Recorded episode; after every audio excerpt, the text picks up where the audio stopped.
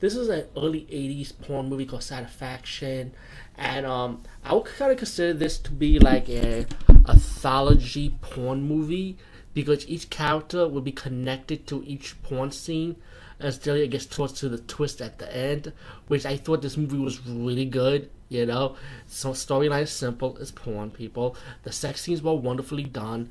The soundtrack was perfect. It was like one of the soap opera-ish soundtracks.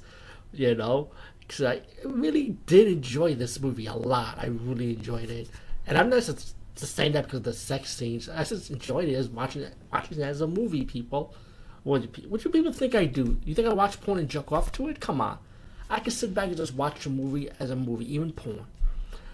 Besides that, the movie is about like this guy, this older man, the woman's husband, is going away on a trip, and this, and like I say, the story has this woman who's the husband's wife, and she's about to fight her butler and maid, and because they was making like these sexual sounds, and then the and then the butler like say no, you like pretty much you can't fire us. The maid stood up for herself too, and telling the wife off like you know you want to fire us because you have no passion in your sex life. Pretty much you, you jealous of our sex life.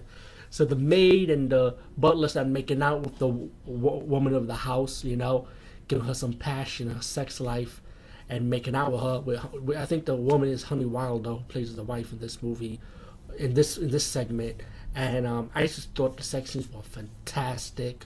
The performance was excellent. I mean, people like just watch this movie, and then once they're done, of course, um, you finally see the daughter, played by Connie, and Connie's just saying she can't, can't get no satisfaction with her sex life